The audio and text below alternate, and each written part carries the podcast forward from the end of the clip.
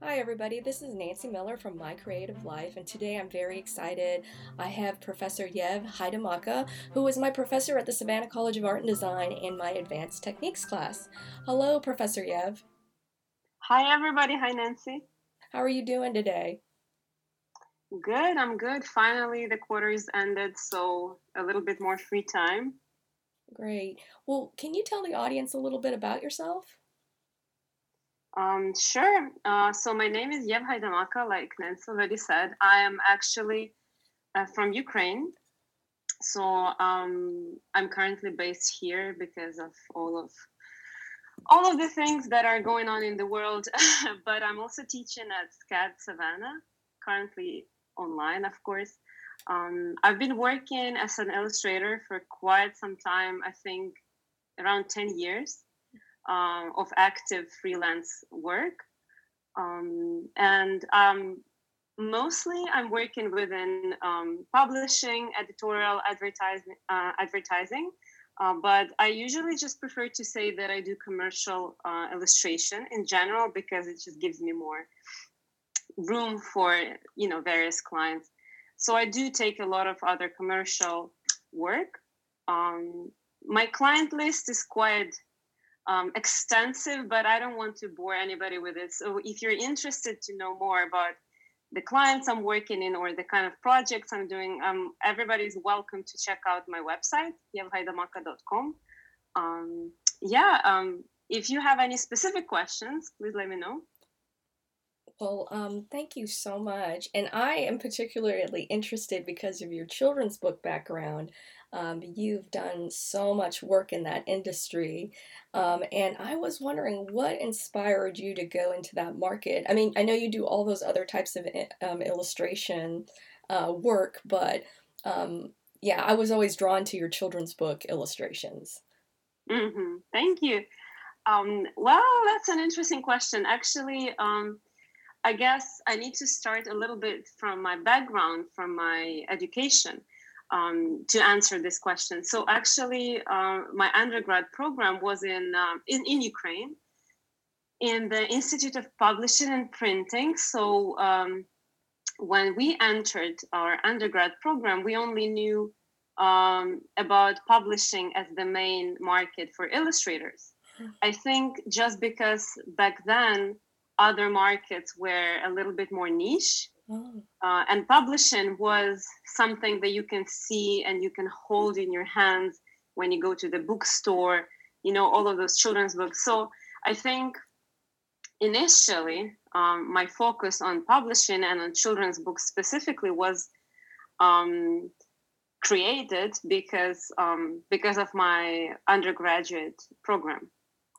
Mm-hmm. Um, but of course, as we moved on um, and as I received um, the scholarship, the Fulbright to go study in the US and then work in the US, uh, a lot of things have changed. So now, mm. like I said, I'm working in a lot of different markets, but children's books is still one of my favorite areas to work in. Um, and it's one of the most time time consuming as well because you know we all we all know how long does it take to finish a book um, so yeah, I think um, even though advertising and editorial and other commercial stuff can bring you a little bit more money mm-hmm. and is much faster.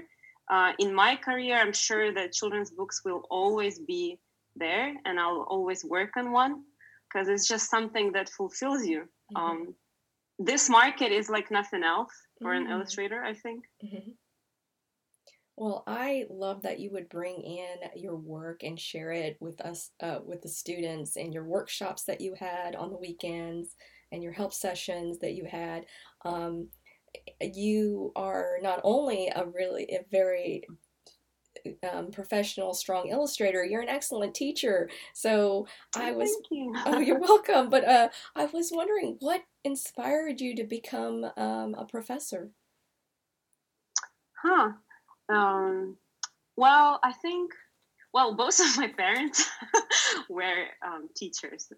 So, and they told me when I was little and I asked mm. them, what should I do? Well, I, I was always drawing, but uh, at some point in, in when I was in school, I asked my mom and I said, where should I study? And she mm-hmm. told me, you can do whatever you want, just don't mm-hmm. teach.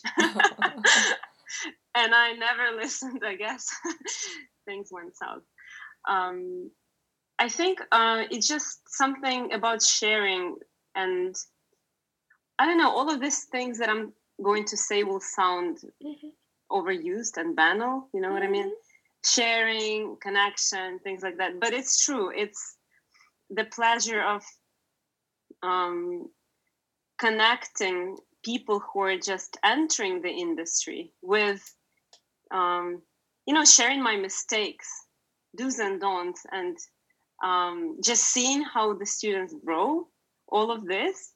I think this is the reason why I stayed because I mm-hmm. started mm-hmm. um, out of curiosity because I was mm-hmm. invited to give some lectures and conduct workshops, and I never knew if this was something that I would want to continue. Mm-hmm. Um, but once I tried, I just realized that it's just it just comes very easy for me because let's agree that teaching is really difficult. I think Nancy, you know that mm-hmm. like no one else. it is very difficult emotionally and sometimes physically, and it's not for everyone. Mm-hmm. So I wasn't sure if this is something I will continue or not, but um, it just worked out very nicely and I, I did i did teach in ukraine outside of ukraine in the us in hong kong so um, i'm guessing that this is just the kind of job that perfectly fits into my freelance career also because it always allows me my freelance work always allows me to introduce new topics and new um, discoveries to my students which i think is very important so I think it's just a good balance in life. Well, I'm glad you went into teaching. I was really, I, I mean, I learned so much in that class, and I think it was, it, it's like knowing process. It, even though your process is maybe different, but I, I took the things that I was like, that really helps me. That makes my illustration stronger. I was like, it was really like a light bulb. I was like, I thought we had to do it this way, but you know, but you were doing this oh, way, and, was, awesome. and it was so uh, freeing. It was like um, it was ma- it made me realize like you know you've you've got to pick and choose what's going to work best for you, and then thinking about things in terms of like just kind of flipping the order of things that you do can really make a better illustration. So I was like, wow, that was so helpful. I mean, like, I literally, after the class, I went ahead and I started looking at, I produced work I was happier with, that I felt like, mm-hmm. you know, it's not perfect, but there was like, this is leaps better than the stuff I'd done before. And so a lot of it was um, learning from you um, how you do your process and then what will work for me. And I mean, some of it was so helpful. So thank you so much. Oh, thank you for appreciating this and being such an awesome student.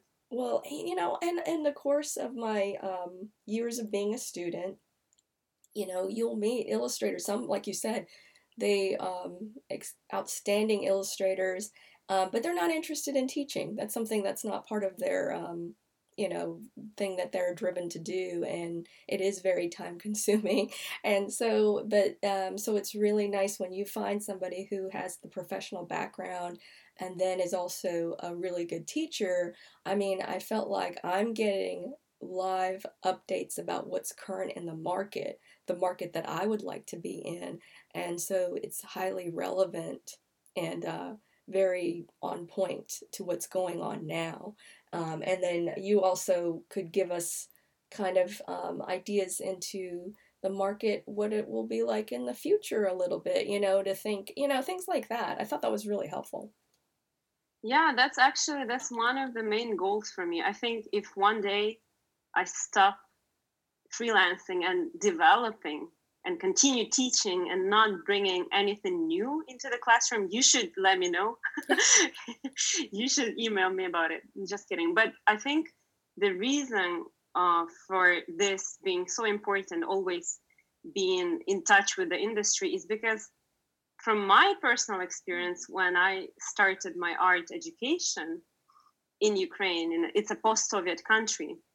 Um, just just something to keep in mind and sometimes we used to have professors who would teach us um, typography, but they would only know uh, they wouldn't they, they wouldn't work with computers even. Mm-hmm. You know what I mean? Of course, mm-hmm. it was um, quite a lot of time ago, but still, yeah. Um, even then, there were technology that we could have discovered, but this didn't happen because our professors, being wonderful people and amazing um, professionals in academic field, but they just never had that pulse on the industry, mm. um, something that is current, and that I always felt like that was lacking in my education. So I think that's one of the reason I started teaching and overcame the fear because there is always that as well. I think you also could agree, um, and just realize that this this can be useful, and I see that students are um, introduced to something that they just didn't know before. So there is that magic. Yeah, never assume that everybody knows everything. That's what I learned in education. And so, like, all the things that you shared, I was like, this is great. This is like gold, man. I was like, I, I took, yeah, I was, it was awesome. So, the next question was like because of your you mentioned that you're a fulbright scholar and i'm like wow that is that is extraordinary i mean because it's that's uh, that is a lot of, that's a process to go through and like some of the other artists that i've come across um, that was i was interested in i was like they were fulbright scholars they went to other countries and they studied and they brought back this learning uh, to their home country and, and so the my question is what made you decide to become a fulbright scholar to apply and mm-hmm. um, mm-hmm and study um, in another country. You know, that's to me that's very brave to do that and just. Mm-hmm. Um, I think you might be disappointed with my answer. Um, my initial goal was very simple because I felt like my education wasn't enough. Um, I started working and I started gaining clients and um, in my home country, abroad, uh, but I always felt like that base is lacking because post-Soviet education is very concentrated on academic art. But if you try to learn illustration, of course now we have a lot of private schools, but back then there wasn't anything like that, mm. or at least we didn't know. So I always felt like they teach us to draw, to draw well, but they give us no idea on what to do with that skill you know so mm. a lot of artists from post-Soviet countries, from art schools and art academies, you will see that they have mad skills in drawing, anatomy, painting, all of that, but they have no idea how to sell that stuff and how to enter the market that they are interested in, and maybe maybe going a little bit more narrow, you know, because illustration is a narrow field. Mm. Um, so I was working for quite some time, and then I decided that I really need to go somewhere and mm-hmm. um, especially somewhere far away. I mean, I was thinking about Germany first mm-hmm. because, um, and why I said that you will be disappointed because a lot of it is about the money. Oh. Um, I never had the money to study to get my master's degree anywhere. Um, and then at some point, I just started looking into different scholarships Germany because in Germany and uh, in many places in Europe, the education is almost free, it's very mm. cheap.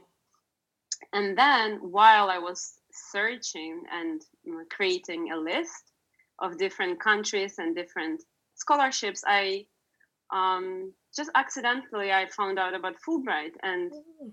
I think the funny moment about it is everybody could relate to that is when you open their website and when you start reading about Fulbright, it sounds like, like you said, it sounds extraordinary. And 95% of the people will say, okay, that's probably not for me because that's a little bit above my head. And um, I don't remember exactly, but I think I might have had this idea, but I was very motivated. But also have to say that I was like that since I was very little. I think partially, again, because we never had many resources. Because uh, life in Ukraine was very different from life in the US. Um, you know in terms of mm-hmm. economy and um, family finance and how much your family can support you mm-hmm. in in life in your education there is really a huge difference so you have to um, i think in here if you have to succeed if you want to succeed you really have to work very hard or at least it was like that back when i was um, studying so mm-hmm. that was my main motivation but then when i started looking into fulbright more mm. i realized that this scholarship is is definitely not about sending you abroad and paying for you mm-hmm. is much deeper than that and i really mm-hmm. love the idea because they concentrate on um, finding you the program that matches your current professional interest mm-hmm. and then they expect you to come back to your home country and and reach your um, your home field your field of expertise with that knowledge and it's never about just receiving free education. Mm-hmm. And that's what I'm always telling to people who ask for my advice about mm-hmm. Fulbright. Because a lot of people just think it's a free free pass to get an MFA in in in America, but mm-hmm. that's not that. Mm-hmm. And if you come to a Fulbright interview with that mindset, mm-hmm. they will just send you home. So just the philosophy of Fulbright is very uh, something that I really liked. I liked it so much that I tried I tried the first time, I failed. Uh-huh. I got to the second stage to the interview, but I was very young, and I think I I think I didn't have enough vision of what I would want hmm. to improve in my home country when mm-hmm. I return. So I, I did try next uh, next year. Mm-hmm. So I try I spent two years total to try and get the scholarship and. Mm-hmm oh and also the one thing i think about if somebody's interested in fulbright mm-hmm. um, i always found it fascinating that when you just start um, filling in the application for fulbright you realize that just that application alone mm-hmm. makes you rethink your whole values your mm-hmm. life values your professional values it's incredible mm-hmm. because normally in life we never sit and complete a very extensive questionnaire you know we are never really asked what is your uh, personal goal in life. What is your professional goal? We just don't do that. We don't write about it. Yeah. And so when you start that for the for the fulbright, fulbright application um, you just realize a lot of things in the process. Mm. so that's amazing. You didn't even get the scholarship but yeah. you are already a little bit different. And this is something i heard from my colleagues who tried and yeah. um, they didn't get the scholarship but they always told me that i'm actually so happy i applied because this whole thing just changed my point of view and some people even realized that they have to um, change the direction of their work just because of that application. Wow. That's amazing. Yeah it's like you already did a master's writing just to apply with the Fulbright because it reminds me of working on my um, candidacy review uh, paperwork. It's kind of making me think about like what what am I really doing? Why am I doing this? So you know why it is working this way is actually something that we mm. should do just daily. Oh. You know, ah. right? Like the client list yeah. that I always suggest my students to have a client list and dream project list you always have to to know the end goal mm-hmm. because on the example of fulbright they ask you very specific questions oh. in that ah. application and you have to do research to answer those questions for example yeah. when you choose you can choose the schools that you want to apply to but the final decision is not yours but you oh. can choose your preferences but for for the application to be successful you have to explain um, every mm. school and why you chose it what kind of classes are there what kind of um, disciplines electives how many of them mm. what is the direction what is your final project you know things like we would never just normally um, i mean i don't think many people yeah. just on a regular basis go yeah. online and create do such extensive research and they also ask you about you have to write two essays mm-hmm. essays which uh, the first one is personal i don't exactly remember the name but one of them is about your personal life and mm-hmm. how how did your personal experience led you to your professional experience which is something i find really interesting because it's in art it's all so connected uh-huh. i am what i create basically uh-huh. or vice versa i don't know yeah. um, and the second essay is about professional goal so you have to first you think about how your personality and your pri- uh, previous experience in in life generally influenced your decision to work in this field. And then the second essay you dive deeper into your professional motivation and research mm. and what are the resources that you need. And so while you answer those questions why do i need this education? What kind of resources are lacking in my home country? What can i do after i come back to improve this field in my home country? What kind of what are the instruments that i'm going to be using? All of this wow. Is so interesting. So after you are done with the essay you just realize that you're a whole different person after. It's it's incredible. Wow. wow that's amazing. Like I, I didn't quite realize it was that extensive and that you really have to think about all the things that you do. But i think at the end of the day it's like you know kind of gives you that roadmap of what you can accomplish and why you're doing it. I think definitely knowing why you're doing something is especially yeah. it's such a time commitment um, your master's of fine arts degree um, it, it really that's a big chunk well i mean it is a small amount but it is a, a concentrated amount of time that you're focused on something and um, yeah i just i i will have to look at that scholarship and some of those questions because it'll probably help me in the process of really figuring out like at the end of the day um, what i want to do in five ten years and things like that. So thank you so much for that advice. My next question because you have worked in so many different markets um, european um, the us market for um, the book market and i was wondering is that process pretty much the same whether you work for a european publisher or a you know in the uk um, you had mentioned you did um, or you were working on a book for a uk publisher or versus like if you were to work with um, the U.S. Uh, publisher, do you mm-hmm. work the same way? Uh, do they tend to work the same way in publishing? Mm-hmm. It doesn't matter what country it is. I was just curious. Mm-hmm.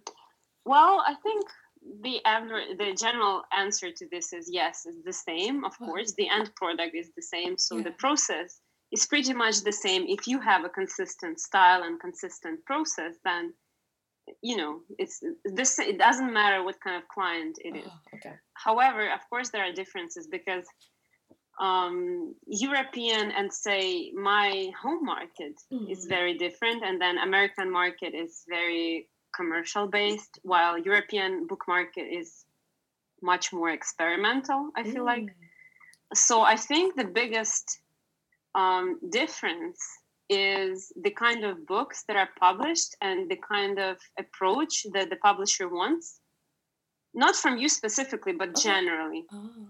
on the market so i found that even if you go to bologna book fair yes. where you, you can see publishers from literally everywhere in the world everybody comes to that to bologna to that one place in april or may mm-hmm.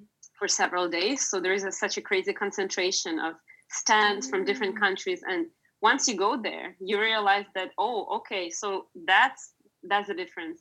The process is pretty much the same but one artist can be very famous and popular in say in asia uh-huh. but his books will not sell in the us or in europe because there is this difference in styles and the topics. I love asian book market because it's um, it's crazy in a good way. Mm-hmm. I found that the how versatile are the topics and the approach. They don't. They are not afraid to um to how do you say that to approach um, the book with a more experimental um, style, something risky, mm-hmm. something. The topics would be uh, like, for example, one of the books that I I really I didn't understand it, but I loved it. Was about a cat who had sticky fingers, like candy, candy paws, and that he would touch different animals. You know, there is no story in it, uh-huh. and it's just cute and funny. That's all, and that's enough but I think in the US, okay. there wouldn't be enough. In the US, they would be Mm. more concentrated on storyline, on Mm. Maybe the message Okay. that the book is sending, you know, because the market is much more, um, I think it's much more divided. Oh.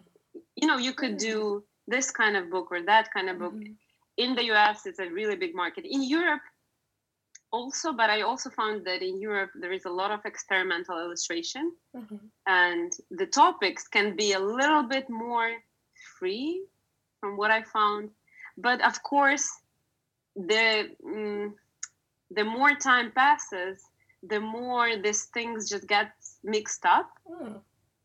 You know, because Yeah. of globalization, and we always see artists from different countries. So I think we get inspired, and publishers see what kind of books are being printed abroad, and they become more open to different kinds of topics and and projects. So I think eventually we'll just end up doing something that is very um, united, Mhm. if I can say that. But in terms of process, I think it just it doesn't really depend on the country. It depends on each specific publisher. Mm. You know, there are some publishers that Okay. um, very fast, very effective communication, very clear contract. And then in that same country, there can be a publisher that is just, you know, takes forever to send you the edits or pays you for like a year after the project is done. So, you know, there are different cases. So, thank you for sharing that. Now, my next question, because you went to the to the Bologna Book Festival, and I remember you telling me you would go and see the publishers, show them your work, and get some comments and feedback. One of the questions I have, and this I didn't originally put it in the question because I get a Uh-huh. little bit confused because okay, so I was always told like, oh well, go to book publishers that already have kind of your style of work in their you know in the books they've published but then i kind of go like logically to me if they already have an illustrator who does that similar style i mean does it matter how much you target so like when you went to bologna did you probably only had so much time so you could only strategize and say i can only go to so many publishers within this time frame to show my work like how did you know to narrow because that's a huge like if everybody's there how do you know how Mhm. to narrow it down Yes, that's the mistake that I see a lot of people made Yes. there because I, I saw them making that mistake is standing in every possible line to every possible publisher and trying to get an interview with the publisher with every single publisher out there in those three days which is Mhm. unreal. Yeah. You can do that. The best advice i could give to anybody who wants to go is you need to do your research. You just have to do your research. Otherwise it's going to be fruitless. Okay. You can go there and because you didn't plan ahead you didn't create a list of publishers who fit you okay you see that they publish the type of stories that you're Okay. interested in and that your portfolio is also um, similar to what they are okay. producing. Uh, if you don't do that, then you shouldn't hope for for a good spot for an interview when you Mhm. come because everything is taken. So a lot of people actually email publishers um, a lot of time in advance, maybe like a month or two months, Oh. even or even three months, depends. So um, I think preparation is key. So if you know that, and let's hope that the pandemic ends one day, maybe the next year Bologna Book Fair will be on ground again. Oh, So if you want to go there, I Yeah. recommend that you start that preparation and research maybe six months in, in advance just to make it Oh, comfortable. okay Um, maybe that sounds a little bit too crazy, but Mhm. when I went there, I started. I think I only had a month because I very late in in the year I realized that I want to go, oh and I booked my tickets. And oh, um, by the way, the housing also you need to keep that in mind. The housing is gone, so yeah, I had to, some issues about that. But because I started planning so late, I didn't have the chance to schedule the interviews with some of the oh. publishers I really wanted to, okay. you know, the big ones. Okay. But when I went there, I found that um, each publisher does have um, like this walk-in um, mm-hmm. portfolio review thing that you can stand in the line. But again, you have to um, Actually, I wrote an article about it. It's on Medium. Oh. If somebody wants to yeah. find it, you can Google my name. Okay, I'll a Book Fair. I will find that, and then I'll put it in the description yeah. box in case anybody wants to read it. But yeah, I definitely um, want to read it. I came back so excited and I decided to write that article because I found that if I read something similar, my mm. life would be much easier on the oh. fair. So when I came there the first day, I decided that I'm just gonna go through every hall and okay. every stand and just write down what kind of publishers are offering walk-in portfolio reviews wow. and um, when i come back home i will just uh, research those publishers and see if mm-hmm. i'm interested wow. because like you said you have to sh- you have to choose the publisher that you think will be a good fit or you will be a good fit for them otherwise it's just a waste of time mm-hmm. um, I think a very a very bad example of that, but mm-hmm. it's still it's funny, mm-hmm. uh, is French publishers. We initially mm-hmm. wanted to stand in in many lines, and we chose one of the French publishers that mm-hmm. quite big, and we spent maybe 30 minutes in the line. And um, mm-hmm. when you go there and you show your work, the only thing they ask you is, "Do you speak French?" Oh. And once you say oh. no, they tell you, okay, well, why are you here? Oh. and you know, in my head, it's something that is just well, I can use Google Translate, but for for them, could be an issue. So okay, yeah, it's always good point. to ask around. Yeah.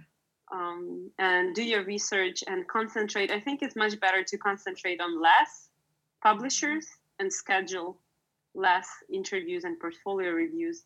And so, so to make sure that you can conduct them successfully and you can focus because believe me it's very exhausting like it's physically hard because you are um, walking and standing all day mm-hmm. and you mm. carry heavy backpack with you okay. by the end of the second and third day you will be very tired so i think it's always a good um, strategy to just do your research very cool. Well, I that would be amazing to go to the Bologna Book Festival. I've always seen like um, the artwork they had. Like the last time I looked into it, it was like they um, had it online with all the illustrators' work posted on the website, and I was like, oh, this is amazing to see all of these different styles and works from across the the world as just like wow i mean i can only imagine how big it is like if you if they go back to in person mm-hmm.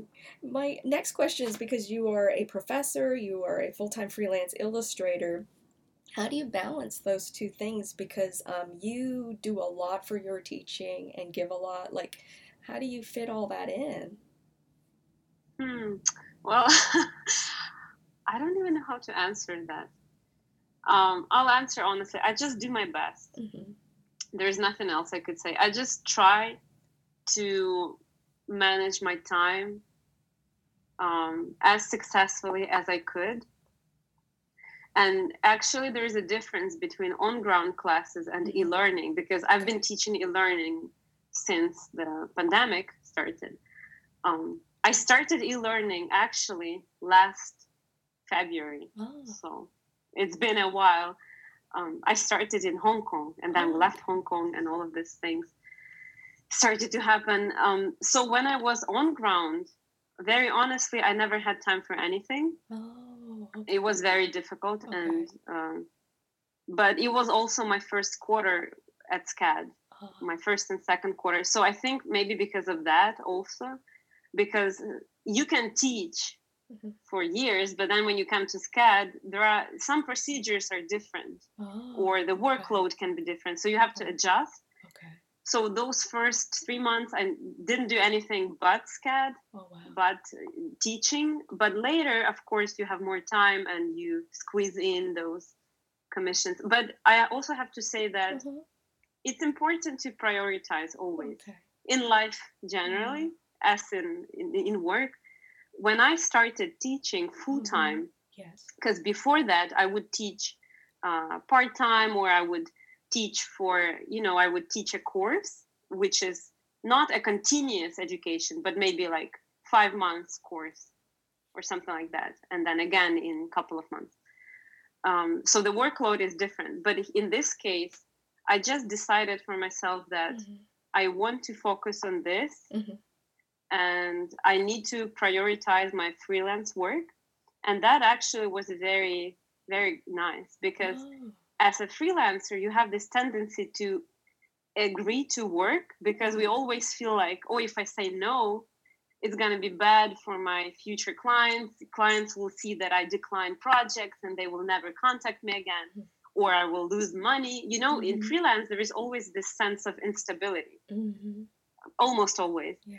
And with teaching, you just start to understand that sometimes you don't need this project if it's not 100% amazing. Mm-hmm. So actually, that um, time limitation was mm-hmm. very beneficial because I stopped working on projects that um, are not entirely what I imagine my dream project mm-hmm. uh, would be. You know, mm-hmm.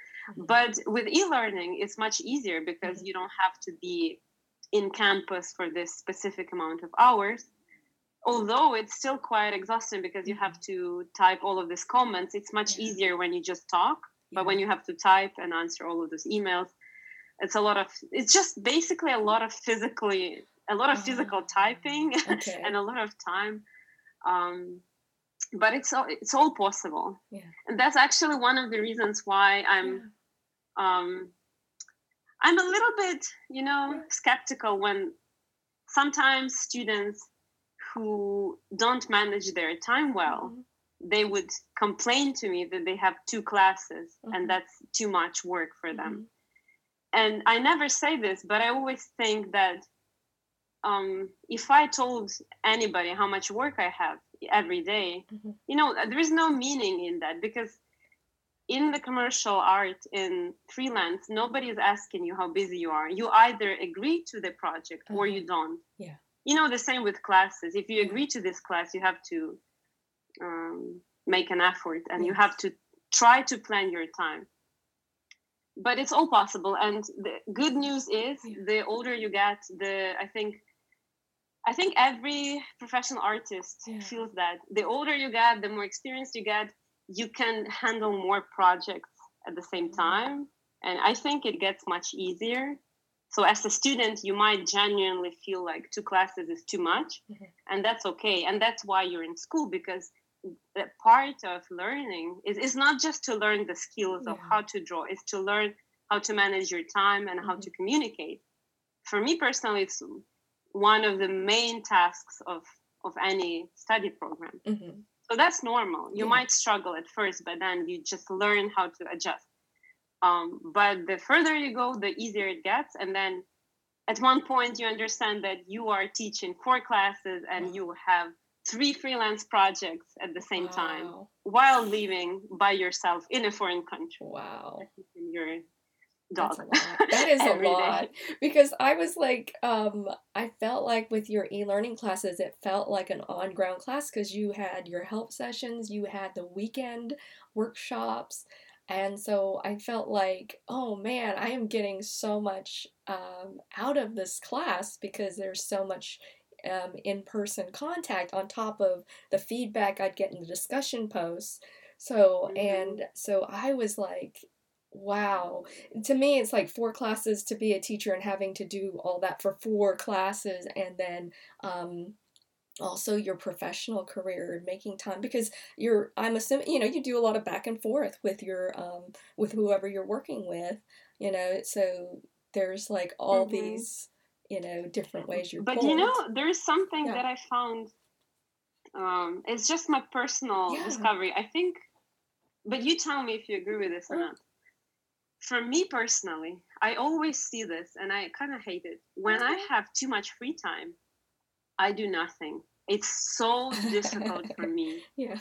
to get up and especially if it's a personal project Uh-huh. because if it's a client project that you just can't not do it because there is contract and there is money and there is Mm, just your own Mhm. But when it's something like a picture book you're working on yeah, it's just yours. You commission it to yourself. Yeah. it's so difficult when you are not busy. Hmm once you have a lot of work hmm i don't know how that it's magic. You magically just happen to find time for everything. Wow. I think a lot of my friends who have kids would tell me similar things that once you once you have a kid you realize how valuable your time is and you never waste a second because Yeah. and you and it doesn't mean that you don't have time so you don't do anything it just Mhm. means that you manage your time more effectively i think that's very inspiring i never um i never tell anybody should work that Mhm. much because that can be unhealthy but it's good to know that if that's your goal it's totally manageable and you could do it if you wanted to plan it That's a good point. Yeah, I think yeah depends on how much you want to make it a priority. I think, in all Yeah. honesty, a lot of times actions speak louder than words. So you got to go like you can say, "Well, I want to do XYZ, but are you actually doing the actions that will get you X, Y, Z? So you know it entails you know saying it is great. That's like that first point in saying, "Hey, I want to freelance in illustration in children's books now. What can I actually do?" Um, to support that, hmm and so and that's why we always i always try to include that in my classes and Mhm. just generally in my own career is the limitation Mhm. what market is your priority because if you're interested in everything Yeah. It's really hard to manage. Okay. but if you know exactly what you want to do i want to do children's books. Mhm. then all of your energy and focus goes into that and you also get rid of the guilt. Uh, you know i i'm working on the picture books but i really want to do advertising so i need to be looking for an agent in oh, that area but I, for that i need to prepare a different portfolio. So how do i do that? And then we start panicking and then we get anxious it's not good. So i think it's super important to be honest with yourself and just ask yourself what is my goal? What do i want to do? Because it's perfectly okay. I don't know. You want to do pottery you Mhm. know or you Yeah. want to do cut paper illustration or you want to do animal portraits whatever it is. It's always good to have the focus and maybe you have one or two or three markets. Um, or Yeah. You could have an agent and just work with the kind with the project that the agent offers to you you know there are so many ways but i think it's always important to just ask yourself how much do i want to work per day Oh, um, and what kind of work do I want to accomplish. yeah. But again, a lot of it depends on the financial situation. Yeah. So I never give any universal advice to Yeah. anyone because everybody's situation is very different. Yeah. That's a great point. So has COVID, um, the virus changed as far as the amount of work that you're getting, or has it changed um, your freelance business at all? Or is it kind of business as usual Mhm. because you're working from home and doing it on your own, your own business? hmm I actually hear it from my colleagues that um, they get fewer work. Well, generally, we can see that the market got slower, but Mhm. I wouldn't say that I'm not getting any commissions. I do want to say that those are not the kind of commissions I would ideally want to do, but at this point of time, I'm not even interested because um, teaching was exhausting, like I said. Uh, I could handle it, but Yeah. I'm very happy to have some break. So Yeah. I'm not very, um, I'm not rushing to get new clients, but there are projects definitely. I'm working on, I finished two books Wow. and I'm finishing the third one soon. Wow. So there's definitely work. Oh, Well, I mean, because publishers, they Yeah. have a plan yeah. and that plan, yeah. they started to develop it before COVID. So Wow.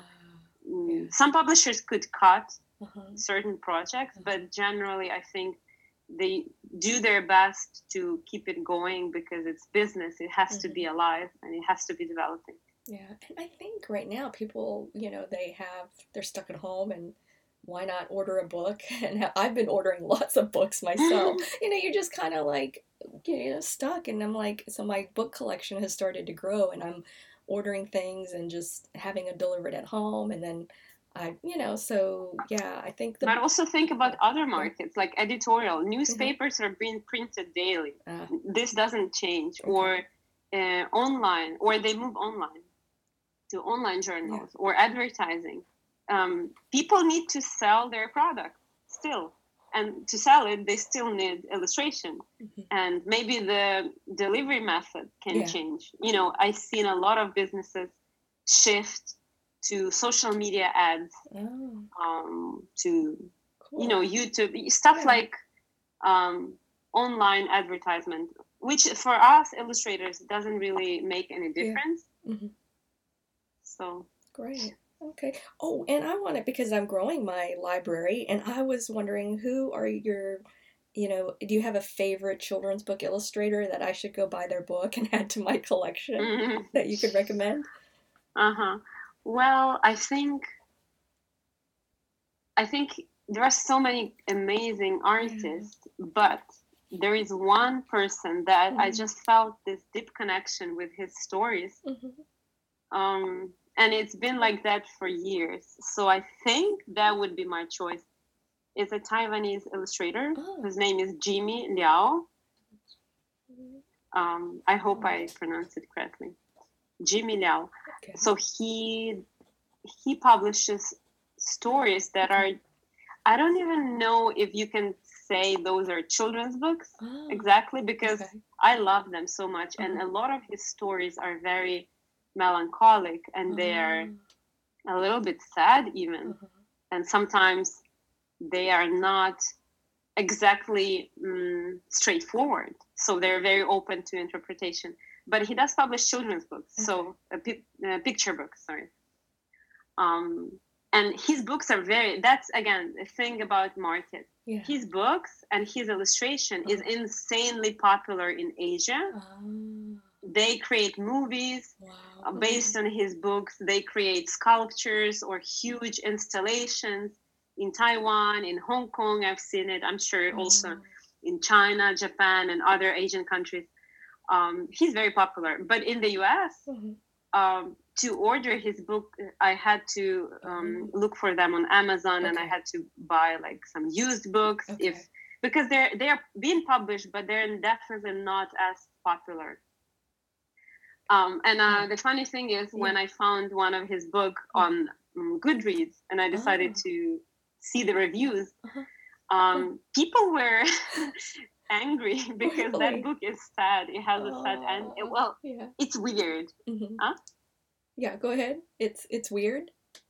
It's weird. It's about a blue stone that um, split, and the two parts were looking for one another, and that's the book. You know, there is no other meaning to it, and you create your own meaning. So that's funny. I was I oh. love this book, but I've seen a lot of angry reviews from parents saying that we bought this book and it's horrible because it's so sad and and so on but i love his illustration yeah it's interesting you say that because i'm fond of um, a lot of asian illustrators and there's one that i found recently he's from south korea and his his stories are really dark i was like there's I, it would be very unlikely that this would catch on in the us because it is so mm-hmm. dark but i really love the uh, story i mean there's it's very sad and it's very um, whimsical at the same time and but yeah mm-hmm. he's very popular in south korea but yeah it's just interesting how different cultures different stories can work and um, i love that you were very much like this is a global market there's a place for you in this you know in this market because there's so many different ways you can take it so i, I appreciate your positivity on uh, starting a business because that's what you really are doing as a freelance illustrator. You're running your yeah, own sure. own uh, full time business. So, oh, my next question is um, if you could travel back in time and give yourself some advice at the beginning of your career, um, what would that be? Oh, I know exactly what to answer because I've been thinking about it today, actually. Um, I made a discovery today. Ah um, I would tell myself to relax and experiment mm. um, because I feel like maybe that's just me personally, or maybe that's my education or something else. I don't know. But I feel like, in terms of techniques and style, um, my work was, um, I don't know, I think it would it was a little bit too tight and I was always inspired by um, by people who could create um, something that looks weird from ah. the first side, but you know, some something experimental, mixed media, things like that. I would definitely tell myself to try more media, more techniques, and find my voice through that experiment rather than through developing one oh. uh, specific approach and then after years went by looking back and mm-hmm. realizing that's not what i want to do and doing it again changing stuff consciously and trying because i think it's like with anything as a kid or as a young person mm-hmm. it's much easier to learn and adapt to new things mm-hmm. than when you're an adult and you've been for example you've been working in watercolor mm-hmm. for 20 years and then and then you realize actually deep inside i want to try something else mm-hmm. and i want to try to combine it with something else and it's difficult mm-hmm. and that's why a lot of people um, go to get degrees in illustration from what i found with my students a lot of uh, accomplished yeah. um, teachers artists they go to school not because they can't draw or they don't have the skill because they need somebody to help them find that approach and kind of rediscover mm-hmm. their style so i think that's what i would tell myself but again the issue of style it's so personal it depends on your character your personality so again i could give my you know my take on this but there is no universal advice uh-huh. for this well, thank you. I appreciate your honesty. It was very helpful. I think that's why I kind of was like, you know, there's only um, this limited window that I have, and this is an advanced techniques class, so I should play around with techniques. I should try new things. And I'm glad I did because by the end of it, I was like, oh, I like doing this, but I never really tried this because it was that it almost feels like you're taking that well in the past i'd be like but this is working kind of but it's getting me by but it's not really as exciting but it's getting me by and now i'm mm-hmm. like i'm so energized i'm excited about all the potential that um, directions that I can go with, and uh, because when you yeah, work, um, when you start commercial uh-huh. work, you find yourself in a position where you never have the time uh, to experiment mm-hmm. and change things because there is some always a project and a client expecting to receive the result that they see from your portfolio, mm-hmm. and that's why your portfolio has to be consistent, updated, etc., etc. But if you want to change your approach you have to take the pause from your clients mm-hmm. or you have to try to incorporate that or you have to do it on your free time good point so doing this while in class is yeah. a great idea that's what i did too well, thank you so much for being so encouraging and being so positive about everything. I was like, she's just so positive, makes me like I want to keep going. So, and great ideas because I I am I want to look into doing some cut paper animation, you know, just to play around and see if I like it. I don't know. I've never done it before. I mean, I've kind of taught it, but I didn't really do it. So I would uh-huh. make these really terrible demos because I'm like trying to teach it and so you just do something you throw it together and now it you know if I can take a class where I can kind of learn how to use After Effects and then learn how to incorporate all that together like I could maybe turn out something that will be nice enough for my portfolio and find out if I like it enough. So I really appreciate your encouragement. Yeah. So there is actually the one thing yeah. I forgot to say oh, is oh, yeah. I think in this um, to answer this question more fully, I think that everybody has to have to um, kind of ask yourself very honestly what is this thing that I'm doing? Is this my habit uh-huh. or is this my conscious choice? And change your approach according to that. Um, because a lot of people and a lot of students too um, just do something because it's a habit because it's comfortable. Yes. Not because they tried enough mm-hmm. techniques to consciously decide that this is my way to work because it has to be enjoyable but it also has to be practical. You know mm-hmm. so many things to consider Thank you. That's a great point. The last question is um, You've made all the artwork you want, and you can only leave a note with three final truths. Um, what would they be? it's a deep question. I just.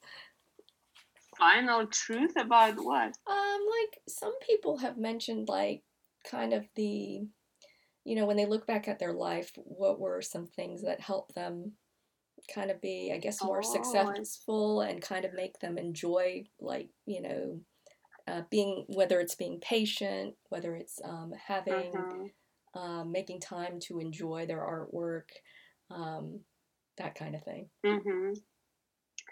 Oh, that's interesting. that's a difficult question. Uh, the first thing um, would be, I think, to kind of like what I said before. Mm-hmm. The first thing would be to explore yourself mm-hmm. and know who you are as a person, as a personality. Yeah. Um, you have to. You don't have to hide away from from what drives you.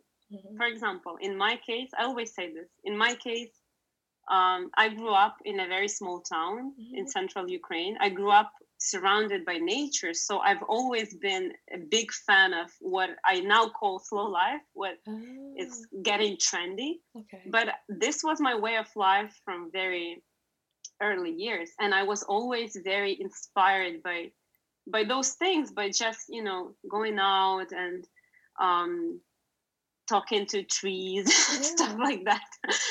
um having time with yourself and nature and getting inspired by nature and you know seeing the seasons change and stuff like that. But at some point i think it's very easy to lose that mm-hmm. and because you know there are always something that's trendy always some somebody who will tell you no this is not the way to do it and you start losing your true sense of personality especially with work Mm-hmm. Uh, a lot of people start trying to achieve the things that they mm-hmm. don't really want deep ah, inside. Okay. Um, so that's what I would say. The truth number one: uh, always know what you want deep inside, who you are as a person, and mm-hmm. what you need to do to achieve that. Okay. So, for example, if for me mm-hmm. it would be enough to buy a house in the woods yeah. and live my life as mm-hmm. um, as a book illustrator, I mm-hmm. shouldn't stress out because yeah. I didn't achieve something else, something yeah. you know far away. Yeah. I don't know if it makes any sense though. I'm trying to. oh no, it does. it's a difficult question. Yeah. My second one would be um, to not be afraid of making mistakes mm-hmm. because a mistake is very relative. Mm-hmm. Is mm-hmm. is something that is very subjective. Yeah. In art, you know. Yeah. Mm, you can make mistakes with client communication or something like that yeah, but in terms of what you create mm-hmm. um, as an artist there is really nobody who should tell you this is the one way to do it. Yes. And again that takes me back to the topic of experimenting. Mm-hmm. um, there is no such thing and i always say this in my class there is no such thing as uh, doing it wrong because in art if I see a person who tells me this is wrong mm-hmm. and this is right, yeah. I run away from this person. I don't want to know. Okay. I want to invest in the type of art that I chose yeah. to do because because truth number one, because yeah. I know who I am and I know what inspires me. Yes. So mistakes is something that is a social construct, I think, oh. a lot of the time. And we gain that fear in our education included. At least in my case, I know exactly that in my education in in Ukraine, mm-hmm. they have created that sense of one direction. This is how you need to do it, and it took me years to get away from that. Mm-hmm. So, and number three, um, oh, there are so many things I would like to say. Huh. I actually had something in mind, but it's mm-hmm. just like, yeah, I think I think you shouldn't really concentrate on one thing or the other. Okay.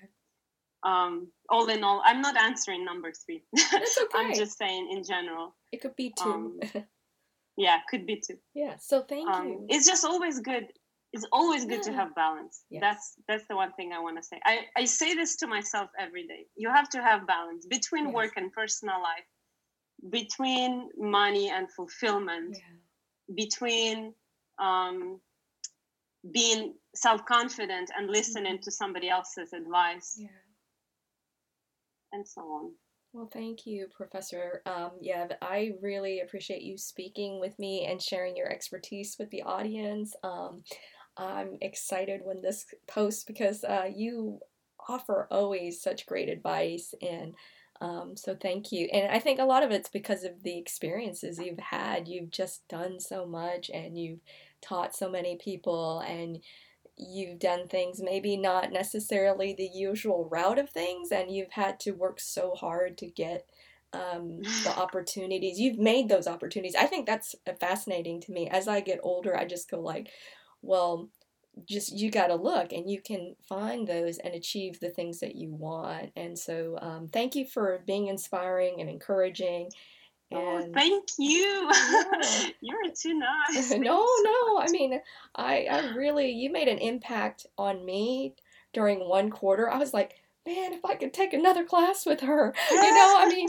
I'm seriously, I was looking every quarter about, I was like, oh, I think it gets off a sink or something like that. So, but if there's a way I can take another class with you, I would, I would definitely do it. Aw, So, yeah. that's But awesome. everybody, thank you for listening. This is um, My Creative Life.